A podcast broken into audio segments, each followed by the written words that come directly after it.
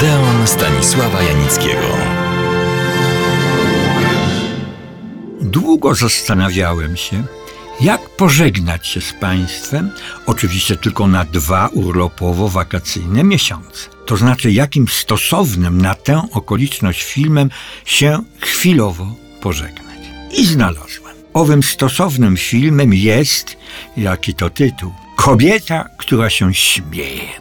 Najpierw przytoczę streszczenie akcji tego filmu, notabene ze swojej książki w polskie filmy fabularne 1902 i 1988. Opiera się ono na informacjach ówczesnej prasy filmowej. Oto akcja i bohaterowie z tego filmu z 1931 roku. Podczas pobytu nad morzem pani Iza Brenton uległa wypadkowi w czasie kąpieli. Posługacz kąpielowy, któremu udało się wydobić ją z wody, za namową pijanych towarzyszy, sam będąc również w nietrzeźwym stanie, wtargnął nocą do pokoju pani Izy. Nieszczęście chciało, iż w tym samym momencie znajdował się w hotelu reporter jednego z pism brukowych, który z afery tej uczynił wiadomość dla swojego pisma. Małżonek pani Izy, dyrektor jednego z banków nowojorskich, za namową widzącej w tym korzyść dla siebie przyjaciółki, wszczął proces rozwodowy, oddając sprawę w ręce swego przyjaciela, adwokata Farra. Adwokat Farr, sądząc z pozorów, w niezwykle ostry sposób przedstawił w sądzie sposób życia i poziom moralny pani Izy, domagając się, by jej jedyne dziecko oddane zostało do zakładu wychowawczego. Niewinna w gruncie rzeczy, prawdziwie moralna pani Iza postanowiła poznać bliżej adwokata Farra, by go przekonać, że w sądzie swym się pomylił Pragnęła ona wywrzeć na nim tą drogą presję i uzyskać zwrot swej ukochanej córeczki. Przychodzi jej to oczywiście z trudem.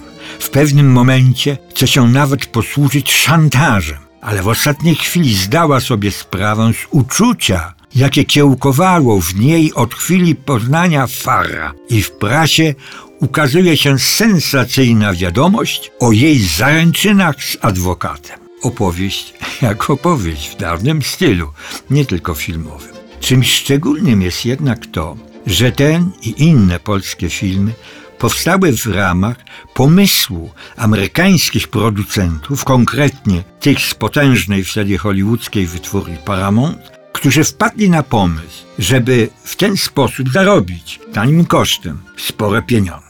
Poprzestanę na tym. Może wrócę jeszcze do tej finansowej, bo przecież nie szlachetnie rozrywkowej imprezy. Jak łatwo się domyśleć, nie był to wtedy jedyny polski film Paramountu. Może jeszcze wrócę do tego filmowego przedsięwzięcia. Teraz chciałbym choćby tylko wymienić, kto to przedsięwzięcie Paramountu realizował. Scenariusz napisał Alfred Sutro. Polskie dialogi są dziełem Bruno Vinavera.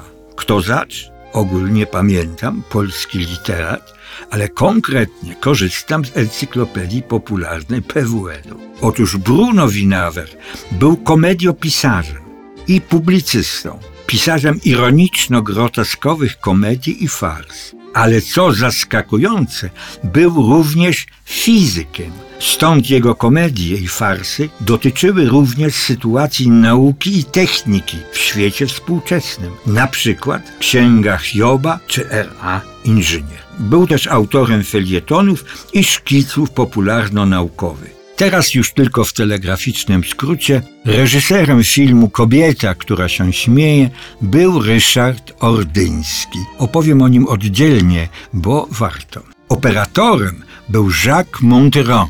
Przedstawiciele Paramount Pictures chcieli mieć swojego operatora, pewnego, a operator decyduje w końcu, co zobaczymy na ekranie. Obsada aktorska była już wtedy znakomita. Wystarczy, jeśli powiem, że główną rolę Izzy Brenton grała Zofia Batycka, adwokata Far, sam Aleksander Żabczyński. Małżonka Izy, Wiktor Bielański. W pozostałych rolach wystąpiła m.in. Krystyna Ankwiczówna.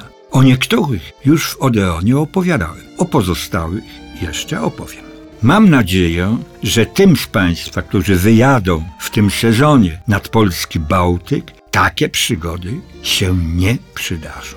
Życzę wszystkim bywalcom Odeonu dobrego pobytu, wypoczynku nie tylko nad polskim morzem. I do usłyszenia we wrześniu.